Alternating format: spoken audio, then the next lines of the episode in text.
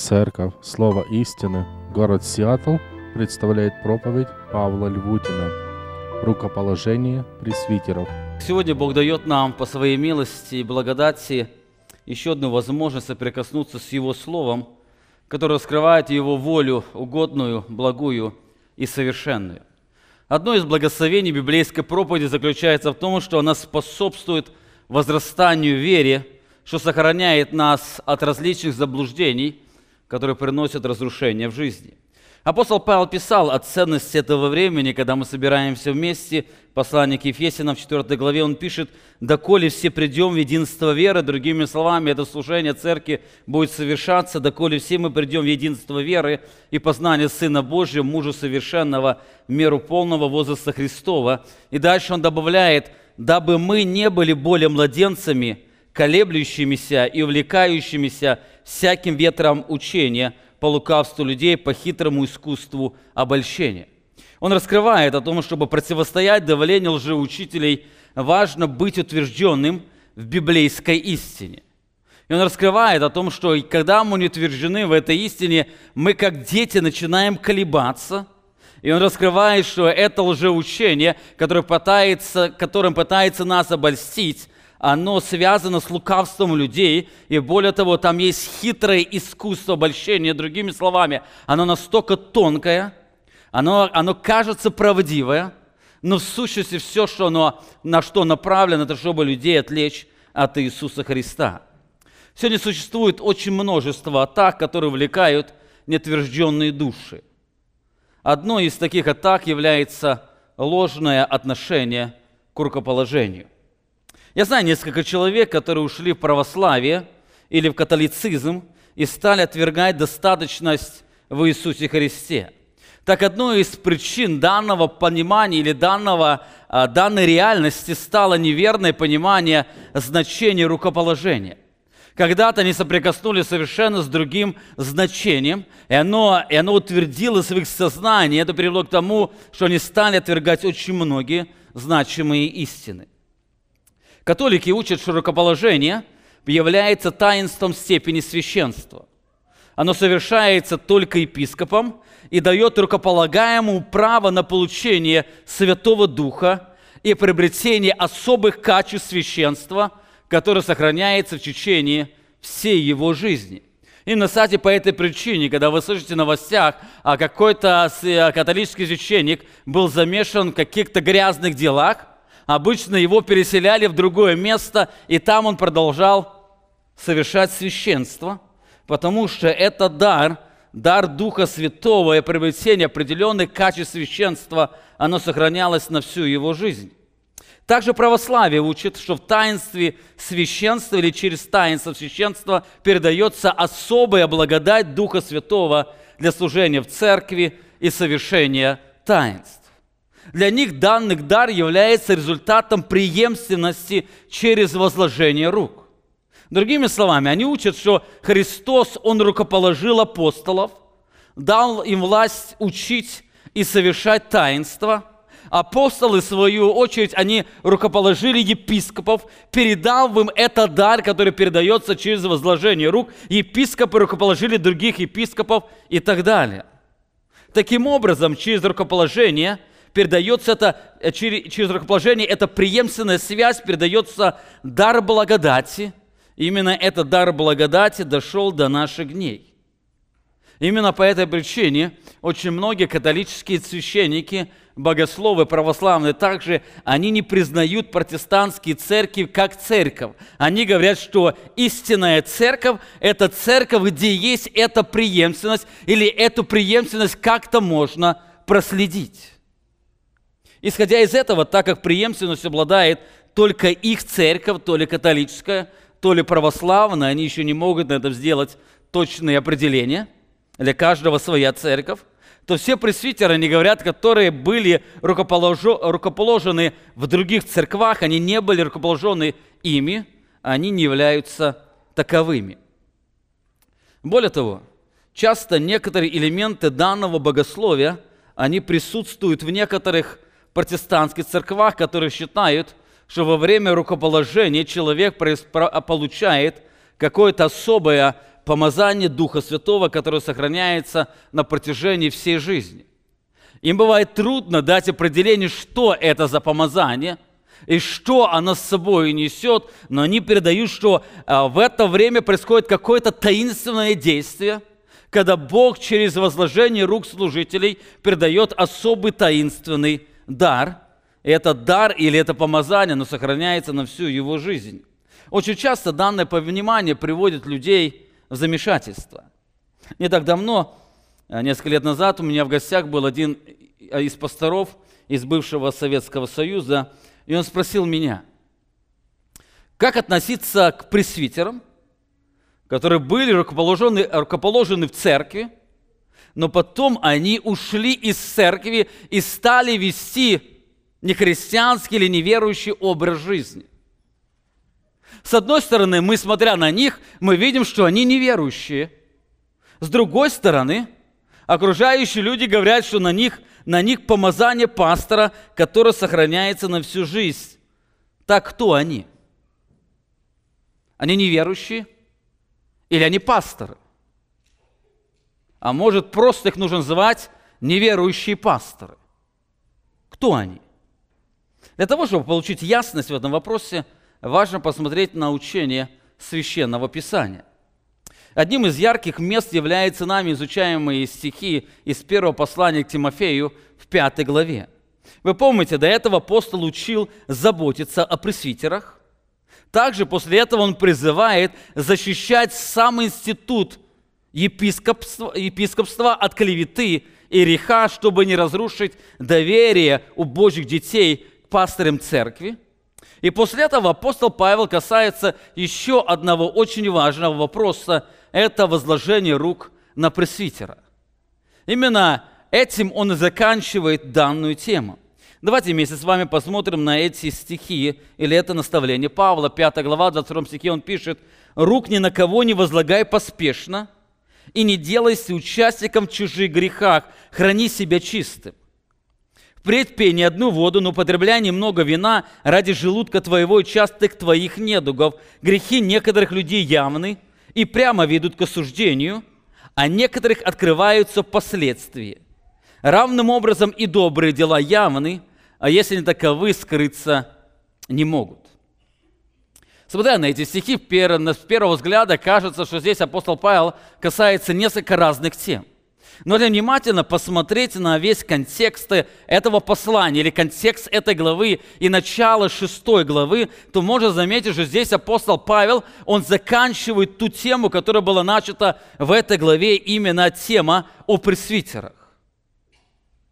Он начинает с того, что пресвитеров нужно уважать, им оказывать или заботиться о них, кого-то нужно поддерживать. Потом он говорит о том, что нужно пресвитерство защищать от клеветы, и с другой стороны обличать тех пресвитеров, которые совершают грех. И после этого он приходит и призывает Тимофея быть предельно осторожным в процессе назначения пресвитеров церкви. И дальше он делает несколько очень важных аргументов или условий, раскрывает, что необходимо для этого. Для того, чтобы увидеть ясно этот текст, мы с вами посмотрим на несколько деталей этого текста в том порядке, о котором пишет здесь апостол Павел. Во-первых, данный текст, он приоткрывает или раскрывает нам значение рукоположения. Что Писание подразумевает, когда говорит о рукоположении или когда мы говорим о возложении рук. Сегодня среди людей существует множество различных взглядов – которые больше исходят из человеческой или христианской традиции, нежели из, из ясного понимания священного писания. Ясно помнить, что в оригинале Писания нет ни существительного рукоположения, нет ни глагола «рукополагать», нет ни, прилаг... ни одного прилагательного «рукоположенный». Все эти, эти глаголы, которые в синодальной Библии переведены как «рукополагать», в оригинале имеет одно значение – это назначать. Это назначать. Исходя из этого, во-первых, можно сказать, что рукоположение – это назначение человека на определенную должность или поручению человеку определенного дела. Кстати, оно было часто в книге Деяний. Вы помните, когда апостола Павла и Варнаву отсылали на служение, то церковь, она возложила руки и отослала их на служение. Другими словами, они определили или послали этого человека на определенное служение. Так рукоположение – это назначение. Лука отмечает, что апостол, апостол Павел, он назначал или поставлял пресвитера в церкви. Одним из примеров находим его постановление в Галатии. 14 глава Деяния, 23 стих сказано, «Рукоположив же им пресвитеров каждой церкви, они помолились постом и предали их Господу, в которого уверовали». Важно отметить, что глагол «рукоположив» означает или дословно переводится «избирать» или «назначать». Посмотрите, я приду вам другой перевод под редакцией Касьяна. Здесь сказано «и поставив им в каждой церкви пресвитеров, они, помолившись постом, предали их Господу, в, которое, в которого уверовали». Здесь написано «они поставили в каждой церкви пресвитеров». Здесь не сказано, как они сделали – то ли это было посредством возложения рук, то ли это было без этого, но здесь сказано ясно, что они поставили пресвитеров. Посланник Титу Павел также призывает ученика поставить пресвитеров церкви на этом, в этом месте. Он пишет Тимофея 5, 5, 1 глава 5 стих. Для того я поставил тебе в Крите, я оставил тебе в Крите, чтобы ты завершил недоконченное, и написано, и поставил по всем городам пресвитеров, как я тебе приказывал. Слово поставил, можно сказать, чтобы ты назначил. Ты поставил на эту должность, ты определил. Потом сказано об апостолов. Христос не рукоположил апостолов – на апостольское служение, но написано, Он поставил их на это служение. Марка 3 глава, 14 стих сказано, «И поставил из них 12, чтобы они с ним были, и чтобы посылать их на проповедь». Кстати, в Евангелии нигде не сказано о том, каким образом он это сделал. То есть данное поставление на апостольство, оно сопровождалось возложением рук или нет – Писание здесь больше говорит о выборе и назначении на определенное служение. Христос выбрал этих 12 человек и назначил или поставил их на данное служение. Кстати, подобное апостол Павел пишет и посланию к Ефесянам. 4 глава, 11 стих написано, «И Он, то есть Христос, поставил одних апостолами, других пророками, иных евангелистами, а иных пастырями и учителями. Заметьте, он поставил их пастырями. Здесь не сказано о рукоположении, здесь сказано о назначении или о постановлении. Таким образом, мы видим, что под рукоположением мы должны понимать назначение человека на определенную должность или служение, но не наделением определенной властью или способностями для того, чтобы совершать данное служение. Итак, это первое. Когда мы говорим о значении рукоположения, рукоположение – это назначение человека на определенную должность. Во-вторых, рукоположение – это признание к определенному служению, но не наделение определенными дарами. Можно сказать, что рукоположение – это ритуал признания – но не таинство, при которых пресвитер наделяется определенными дарами. Дело в том, что после рукоположения человек, рукополагаемый, остается таким же, каким он был до рукоположения.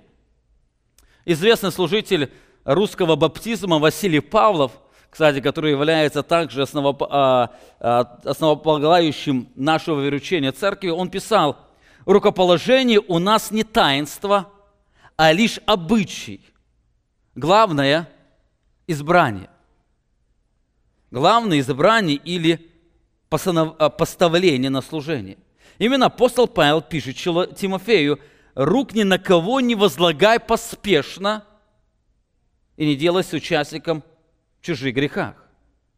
Здесь звучит ясное предостережение. Рук ни на кого не возлагай поспешно. Почему звучит данное предостережение? Почему Тимофею нужно быть очень осторожным, когда он возлагает руки, потому что после рукоположения данный человек не станет более святым, более одаренным, более посвященным, более зрелым и так далее. Дело в том, что какого пастора церковь рукополагает, такого пастора она будет иметь. Во время рукоположения чудо не произойдет.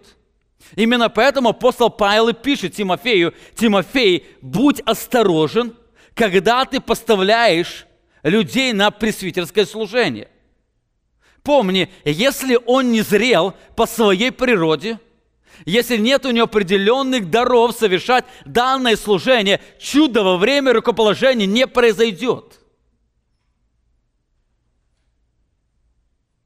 Если человек не посвящен, он также останется непосвященным. Человек незрелый останется незрелым. Человек подвержен греху, он будет подвержен греху и так далее.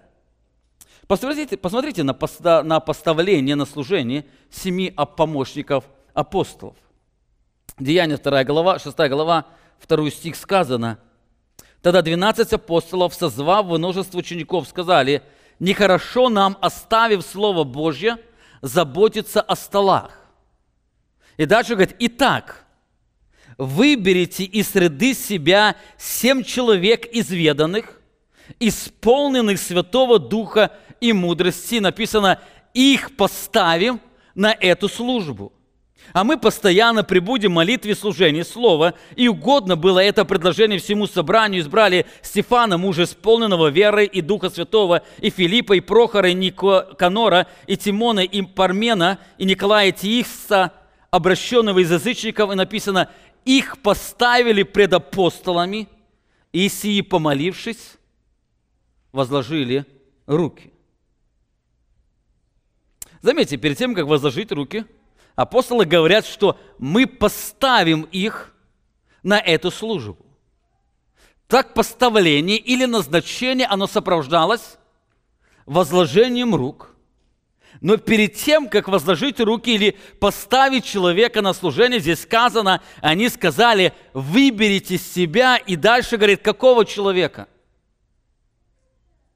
Изведанного, которого вы знаете – он испытанный, он исполненный Святого Духа, и более того, он обладает мудростью данного служения.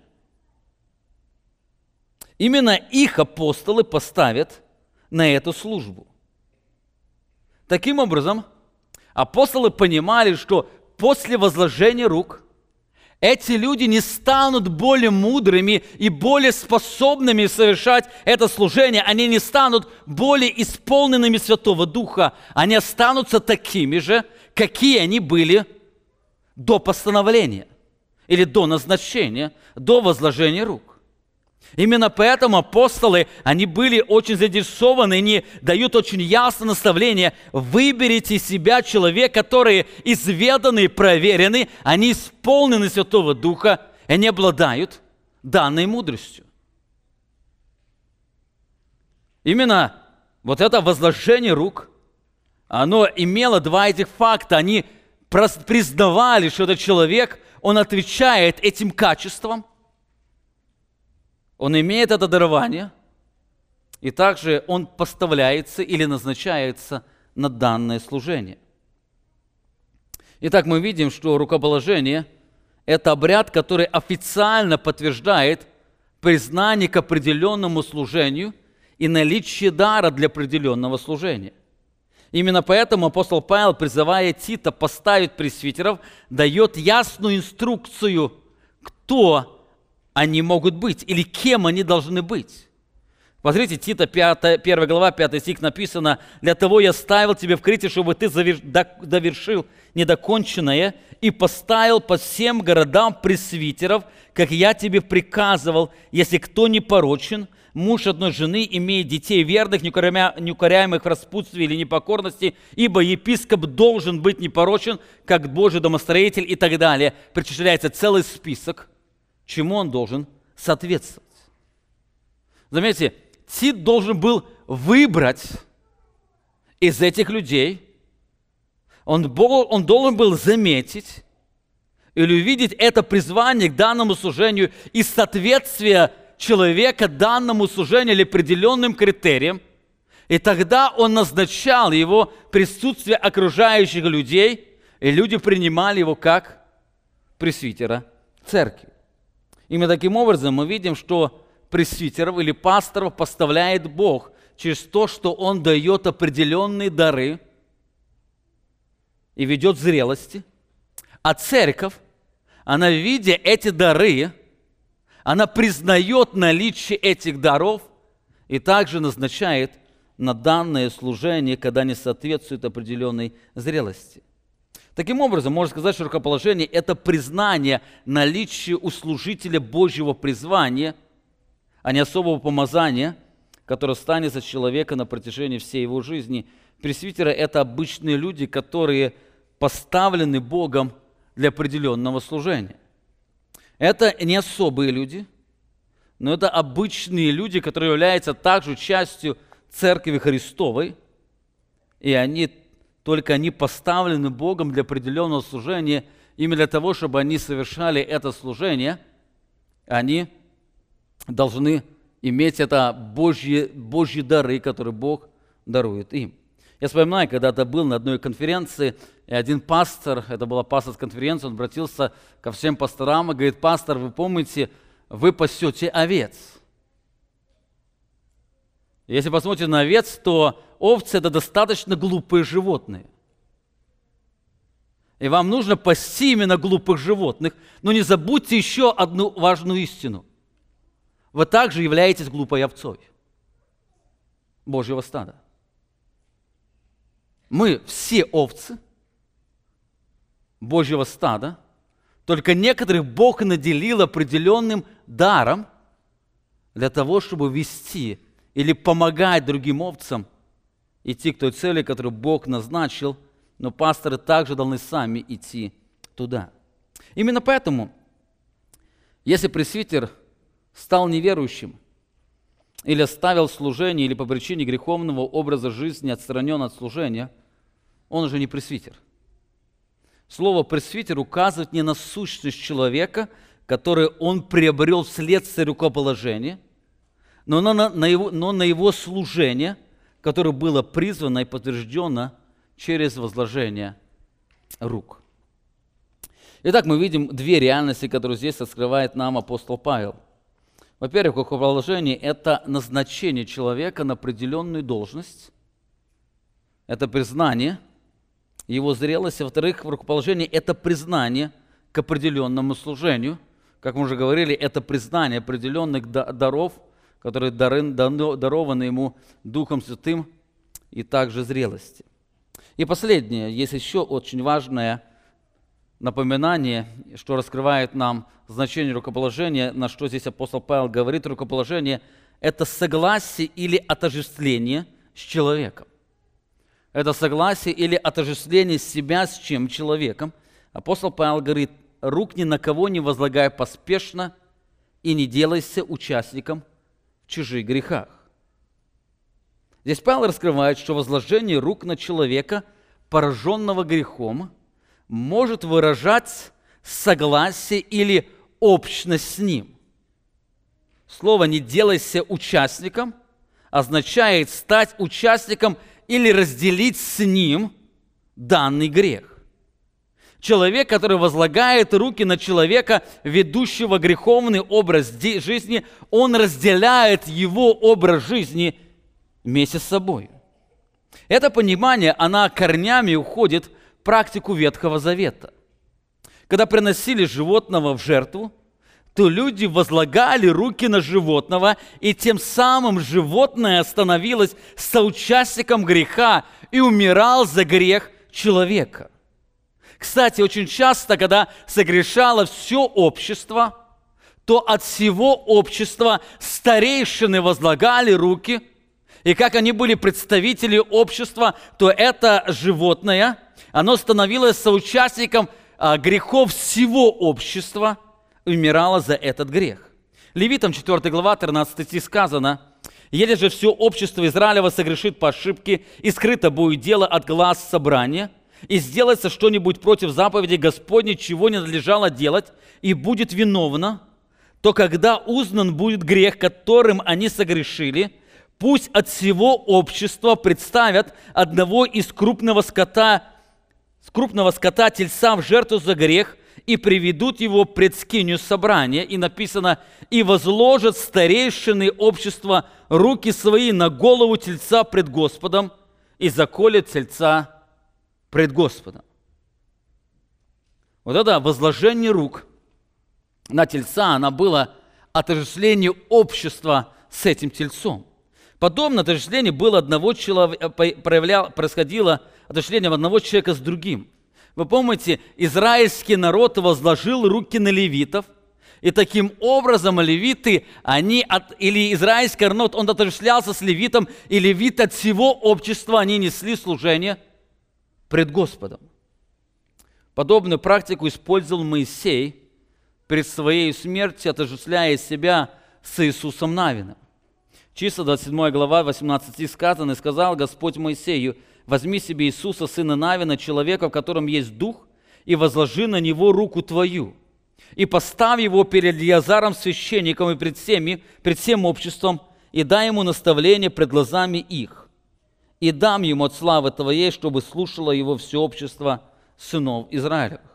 Другими словами, это было публичное отождествление, когда Моисей возложил руки на Иисуса, как дальше описано, это было свидетельством для всего народа, что Иисус, Он занимает место Моисея, и дальше Он будет совершать данное служение. Именно поэтому народ, он и принял Иисуса Навина, как принял, когда-то принимал Моисея. Таким образом, через возложение рук, э, возложение рук это больше, чем поставление, это отождествление себя с данным человеком. Более того, отождествляется не просто тот человек, кто возлагает – как мы увидим, но тот, кто поставляет его на это служение. Или церковь был, из, если пресвитер был избран церковью, то другие пресвитеры от лица церкви, они возлагают руки. Таким образом, церковь отождествляет себя с данным человеком. Именно поэтому в ранней церкви пресвитеры, несущие ответственность в церкви, они избирали других пресвитеров. Это, было, это лежала ответственность не на церкви, а на пресвитера, которые несли служение. Демократия, которая пришла в последнее время в церковь, она принесла больше не благословений, а больше ответственности. Именно поэтому очень часто греховный образ жизни пресвитера несет наказание, или за греховный образ пресвитера несет наказание вся церковь. Посмотрите на предстерегающие слова Иисуса Христа, которые Он говорил в послании к семи церквам. Откровение 2 глава 5 стих сказано, «И так вспомни, откуда ты не спал, и покайся, и твори прежние дела. А если не так, скоро приду к тебе, написано, и сдвину светильник с твой с места его, если не покаешься».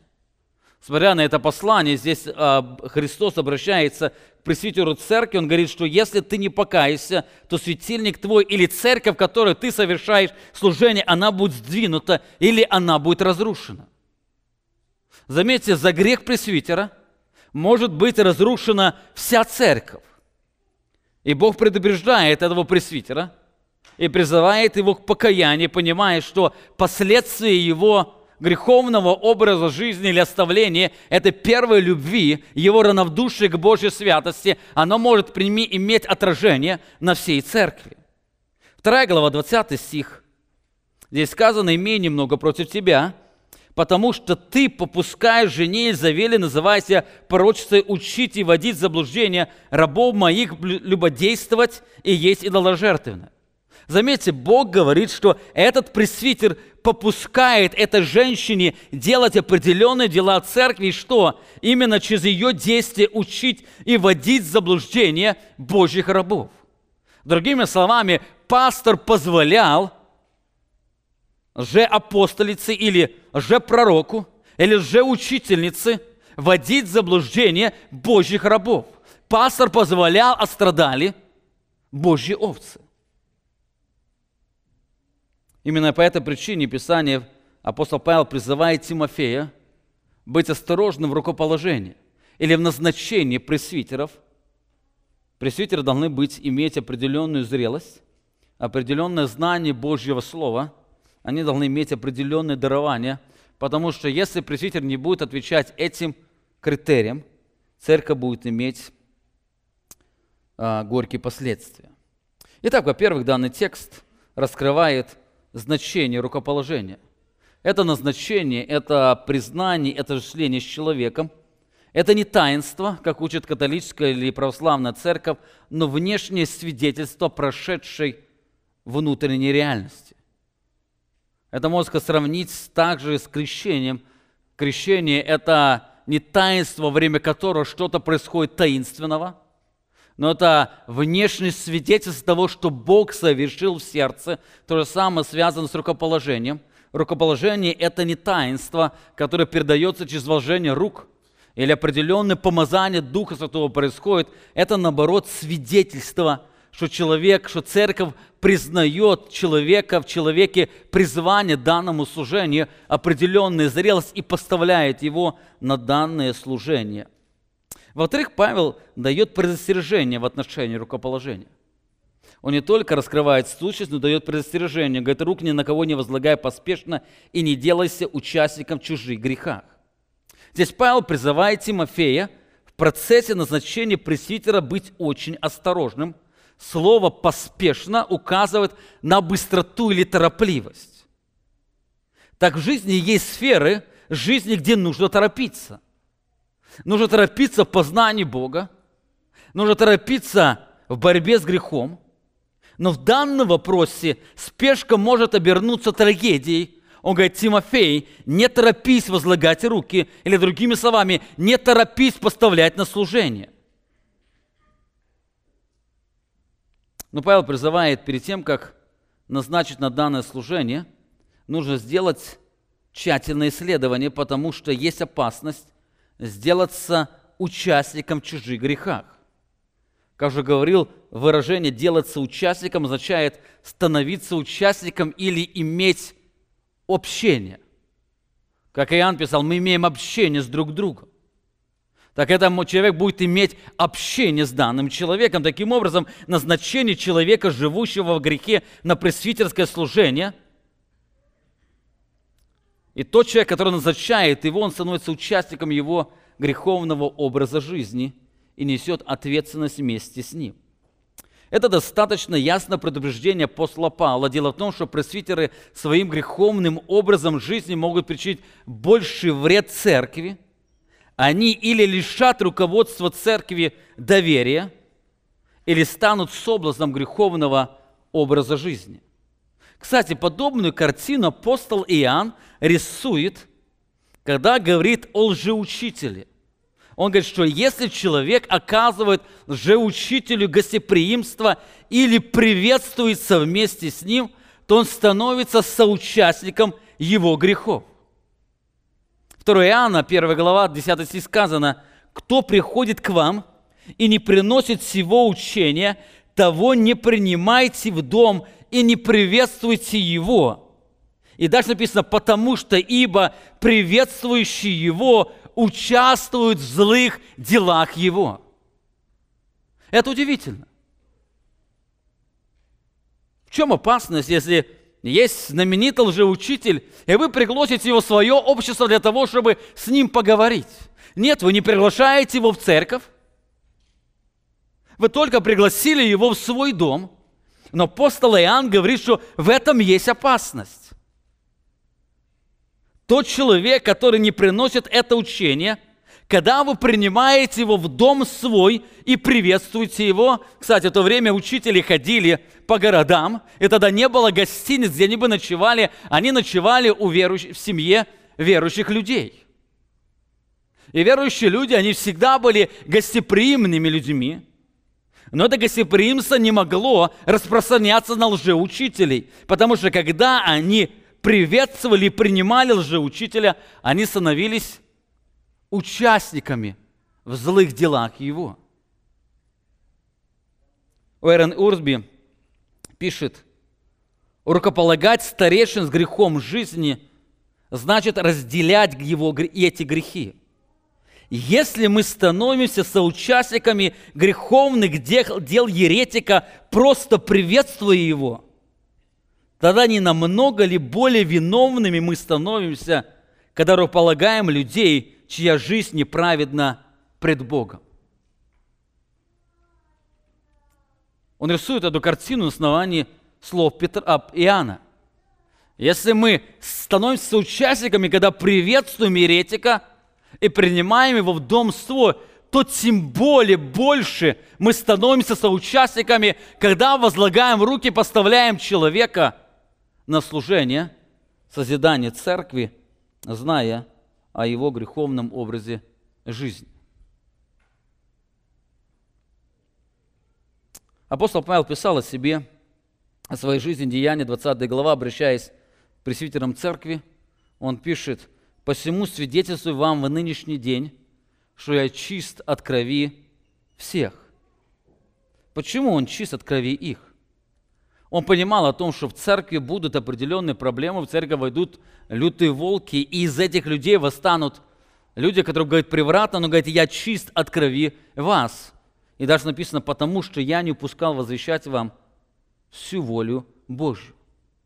Другими словами, он говорит, я не несу, я не несу ответственность за то, что дальше будет происходить, потому что я сделал со своей стороны все, что мог, чтобы пресвитерство было чистым и непорочным. В моей жизни не было компромиссов. Я никого не поставлял на служение, которые не соответствовали бы этим качествам. Те, кто были поставлены на служение, я передал всю Божью волю, я учил и днем, и ночью учил со слезами. Я сделал все, что мог. И поэтому я предаю вас в руки Божьей благодать. Итак, мы видим что предостережение, которое апостол Павел дает Тимофею, в рукоположении пресвитера, который имеет грех или ведет греховный образ своей жизнью – оно будет иметь достаточно серьезные последствия. Те люди, которые знают об этом греховном образе жизни, они участвуют или назначают данного человека, они становятся соучастником их же грехов. Кстати, о соучастии в грехах, вы помните, Бог говорил через пророка. Если ты видишь согрешающего брата, и ты не обличишь его, то дальше говорит, что ты станешь соучастником его греха. Я его грех взыщу и с него, и с тебя. Но если ты видел брата, и ты обличил его, то ты же не понесешь на себе греха его. Подобно раскрывает и здесь. Человек, рукополагающий человека, имеющий грех в своей жизни, он разделит последствия этого греха в себе – также, если церковь, она избирает человека, она знает о греховном образе жизни, но несмотря на это, она по каким-то причинам назначает данного человека на данное служение, она также становится участником и несет последствия данного греха. Именно поэтому рукоположение, с одной стороны, это обряд назначения, которое, в котором мы поставляем человека, с другой стороны, это очень важное служение, которое имеет очень серьезные последствия, нужно очень ответственно относиться к этому. В-третьих, мы видели значение рукоположения. Это назначение, это признание, это отождествление. Во-вторых, мы увидели предостережение. И последний апостол Павел раскрывает условия для рукоположения. Он раскрывает несколько очень важных условий. Посмотрите еще раз на этот текст. «Рук ни на кого не возлагай поспешно, не делайся участником чужих греха, храни себя чистым. Предпей не одну воду, но употребляй немного вина ради желудка твоего и частых недугов твоих. Грехи некоторых людей явно и прямо ведут к осуждению, а некоторых открываются последствия.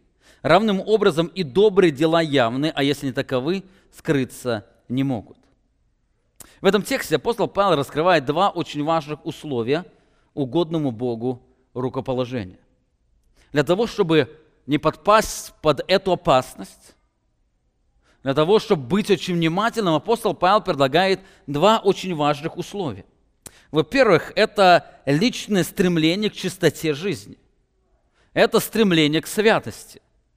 Тимофей или тот человек, который рукополагает, он должен посвятить себя для святой жизни. Он, здесь сказано, рук ни на кого не возлагая поспешно, не делайся участником в чужих грехах, храни себя чистым. Глагол «хранить» означает, указывает на то, что Тимофей должен быть постоянно бдительным к себе. Чистота или личная святость должна стать главной мотивацией его жизни. Настоящее время данного глагола «храни» указывает, что это стремление должно постоянно сопровождать Тимофея. С одной стороны, он мог оставаться чистым, не назначая непригодных людей на пресвитерское служение – Таким образом, он не становился соучастником и греховного образа жизни. Именно когда Тимофей, он серьезно относился к этому предостережению, и он поставлял служителей только те, которые соответствовали этим качествам, которые написаны в третьей главе, он хранил себя чистым. С другой стороны, он мог оставаться чистым, продолжая стремиться благочестию, непорочности. Это два направления. Первая его чистота, она сохранялась, он хранил через то, что он поставлял только людей, которые достойны этого служения или которые имеют определенное дарование и определенную зрелость. С другой стороны, он, он должен был хранить свою чистоту, это постоянно стремиться к благочестию непорочности. Именно на это сразу указывает следующий стих. Сказано, «Впредь пей не одну воду, но употребляй немного вина ради немощи желудка и частых недугов твоих. Очень многие люди вырывают этот текст из контекста. Они говорят, что здесь апостол Павел, он отклонился от темы своей. У него порой бывает, что начал одну тему, и он куда-то уходит в этой теме, потом вновь возвращается. Действительно, в посланиях бывает апостола Павла, но апостола Павла не бывает, что он с одной темой резко перепрыгнул на какую-то другую тему, опять туда возвращается. Здесь он чуть-чуть от рукоположения приходит или раскрывает чистоту. Он продолжает говорить, что значит хранить себя чистым. И в этом контексте хранения себя чистым он Тимофею дает очень важное наставление. Как же сказал, здесь не просто отвлечение от темы, но личное наставление, которое продолжает раскрывать или говорить о личной чистоте служителя. Из этого текста можно сделать несколько наблюдений. Во-первых, Тимофей, стремясь к чистоте, вообще отказался от употребления спиртных напитков или вина. Хотя в то время разбавлять вино с водой, а, хотя в то время многие разбавляли вино с водой, чтобы обеззаразить ее и придать определенный вкус. Тимофей, чтобы случайно не быть подверженным влиянию алкоголя, он вообще отказался от него. Он всегда стремился к тому, чтобы иметь трезвость ума, как предписывал апостол Павел, но епископ должен быть непорочен одной, муж, одной жены мужа трезв. Заметьте, он раскрывая непорочности, во-первых, он указывает на сексуальную чистоту, и во-вторых, он всегда указывает на здравость ума. Все остальное, оно будет следствием. Здравость ума. Дело в том, что человеческое сердце, оно исполнено грехом так если не обуздывать трезвость ума, или если человек не будет всегда находиться в трезвости ума, его непорочное сердце или необузданное сердце, оно сразу начинает проявляться в нечистоте. Именно поэтому люди в алкогольном опьянении совершают такие дела или говорят такие слова, которые в трезвом уме бы никогда не сказали бы, никогда не сделали. Так человек, стремящий к чистоте, должен убегать всякой опасности быть подверженным помрачению разума. Из этого текста апостол Павел, когда говорит «преть пей не одну воду», он указывает, что Тимофей пил одну воду. И ради святости, ради того, чтобы всегда находиться в трезвом уме своем, он понимал реальность жизни, он понимал свою греховность и Божью святость, и понимал, перед кем он ходит – он всегда стремился к этой трезвости ума, поэтому он полностью отказался от спиртного. Во-вторых, в этом тексте мы видим, что, скорее всего, из-за того, что Тимофей пил простую воду, у него периодически проявлялись проблемы с желудком. Он написано «ради частых недугов твоих». Они не были всегда, но периодически апостол Павел замечал, что Тимофеи были определенные недуги. И дабы решить эту проблему, Павел просит его употреблять немного вина. скорее всего, здесь идет речь о том, чтобы он воду, воду добавлял немного вина. Таким образом, он позволял ему это делать только в медицинских целях. Но заметьте, здесь есть очень ясное предостережение, чтобы хранить себя в чистоте, когда он переживает определенные, определенные страдания или определенную болезнь желудка, он должен, он может или должен добавлять туда только немного вина. Слово «немного» указывает на сильное ограничение. Здесь стоит слово «немного» – это сильное ограничение, то есть небольшое количество – или, можно сказать по-другому, немножко вина. Так в медицинских целях вино можно употреблять и то в небольших или очень маленьких количествах. Таким образом, чтобы быть верным Богу, назначение пресвитеров Тимофей должен всегда стремиться к личной чистоте и святости. Дело в том, что если для Тимофея личная святость или чистота совести не будет являться приоритетом, то он будет допускать компромиссы назначения церковных руководителей. Люди бескомпромиссны, люди твердые в этом вопросе тогда, когда чистота их совести и личная чистота является приоритетом их жизни – Многие люди идут на компромисс своей совестью по каким-то разным причинам, но главная причина заключается в том, что личная святость и святость, и чистая совесть, она не является их главным приоритетом жизни. Так благочестивые стремить служители стремятся назначать благочестивых служителей.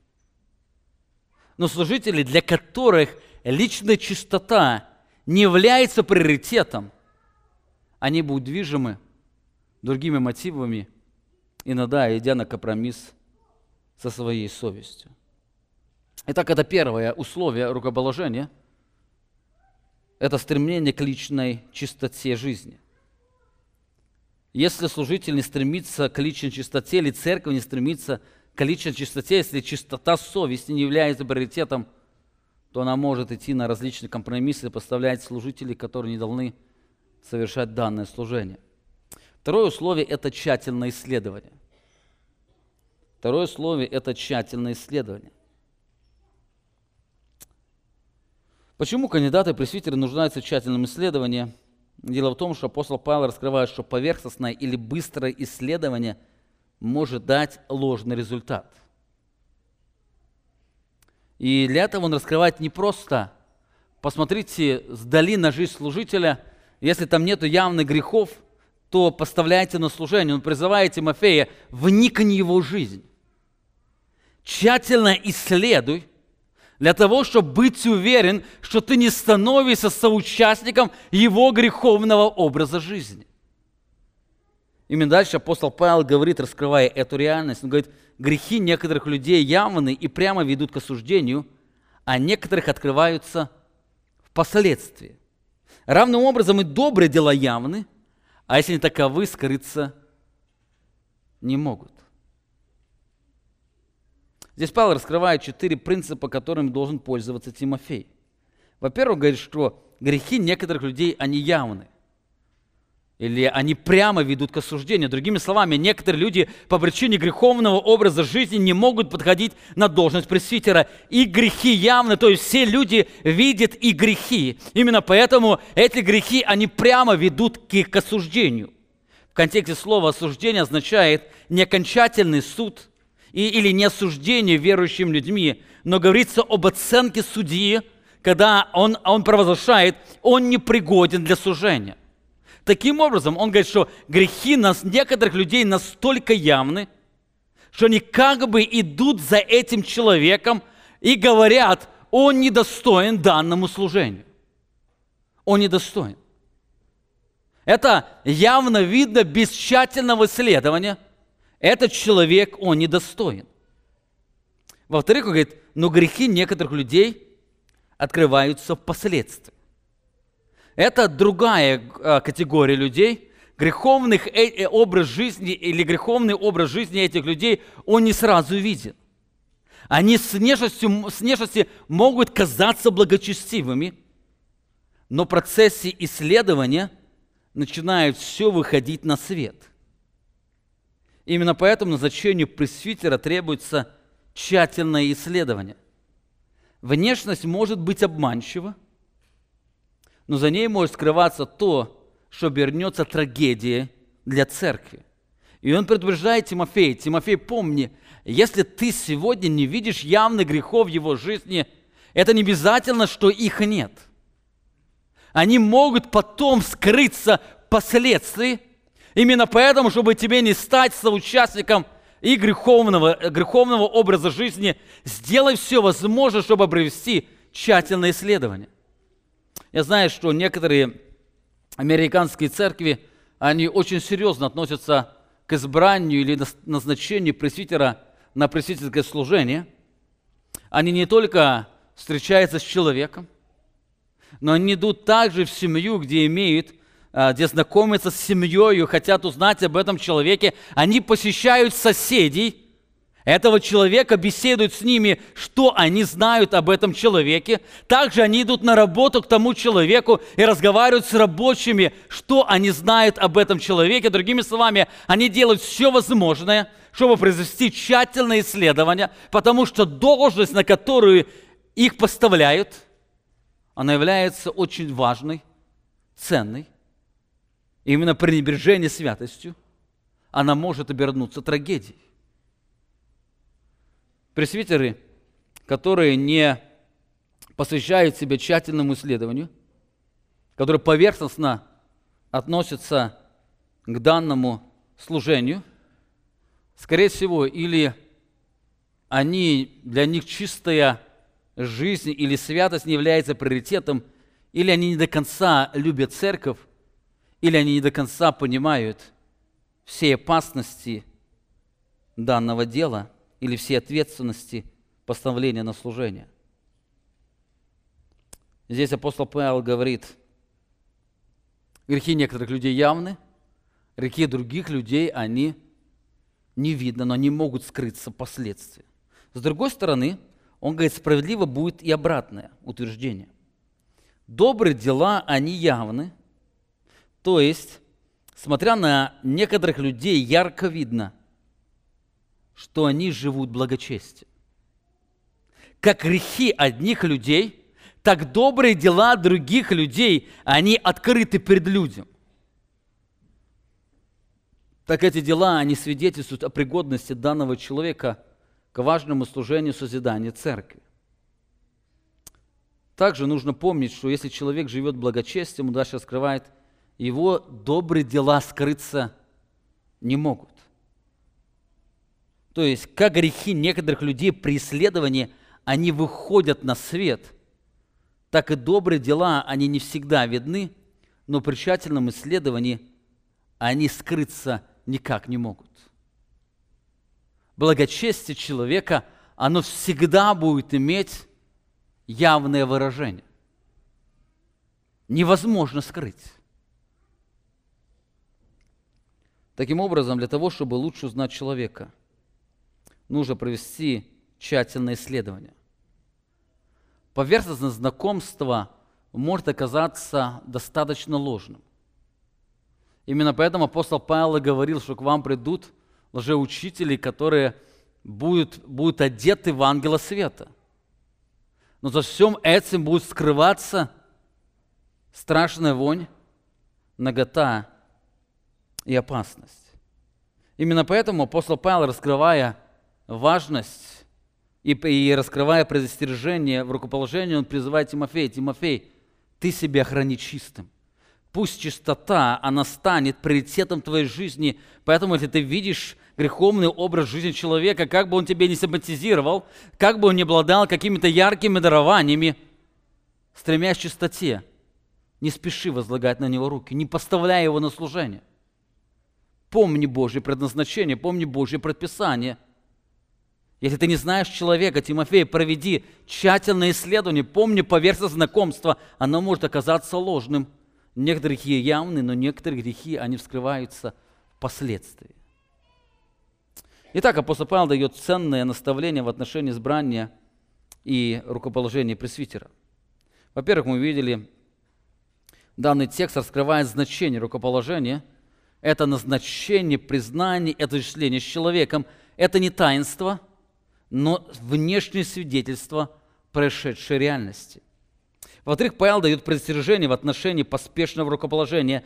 Поспешное назначение может сделать человека участником греховного образа жизни другого человека. Поэтому апостол Павел раскрывает условия для рукоположения. Во-первых, чтобы предостережать, чтобы быть предостереженным от этой опасности. Во-первых, служители, как и Тимофей, должен стремиться к личной святости. И также рукоположение должно предшествовать тщательное исследование. Уоррен Орсби пишет, ни один пастор или член церкви не совершен. Но это не должно мешать нам стремиться к совершенству. Служение по местной церкви укрепляется и разваливается, начиная с руководства. Благочестивые руководители несут Божье благословение, а это именно то, чего мы хотим и в чем нуждаемся. Благочестивые служители несут благословение. Но служители, чья жизнь повержена греху, оно приносить проклятие для церкви. Итак, я хотел бы закончить проповедь опять этими очень важными словами, словами предостережения ученику Тимофея. Эти слова, они звучат для каждого из, из нас. Рук ни на кого не возлагая поспешно, и не делайся участником чужих грехах, храни себя чистым предпей не одну воду, но употребляй немного вина ради желудка твоего и частых твоих недугов.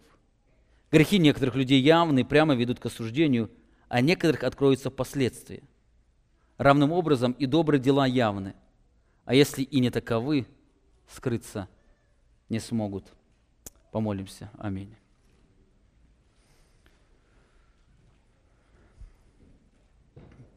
Суверенный Бог, Владыка Вселенной – Бог, которому принадлежит церковь, который отдал Сына Своего для того, чтобы искупить ее, который послал Духа Святого, который бы созидал ее. Мы благодарим Тебя за то, что Ты сегодня даровал нам эту привилегию быть в Доме Твоем, и Ты сегодня учил нас через Слово Твое. И сегодня звучали Твои предостерегающие слова. Ты призывал нас быть последовательными, быть ответственными, быть верными Тебе, особенно по вопросе постановления или назначения служителей Твоей церкви. Церковь Твоя, которую Ты пасешь, и Ты поставляешь служителей, которые любили бы Тебя, которые были бы верны Тебе, которые стремились к святости. И Ты желаешь, чтобы церковь, она признавала таких служителей и отвергала служителей чиста жизни – святость для которых не является приоритетом. Ты сам благослови нашу церковь своей благодатью, своей милостью, благослови и пресвитеров нашей церкви, чтобы они жили святостью Твоею.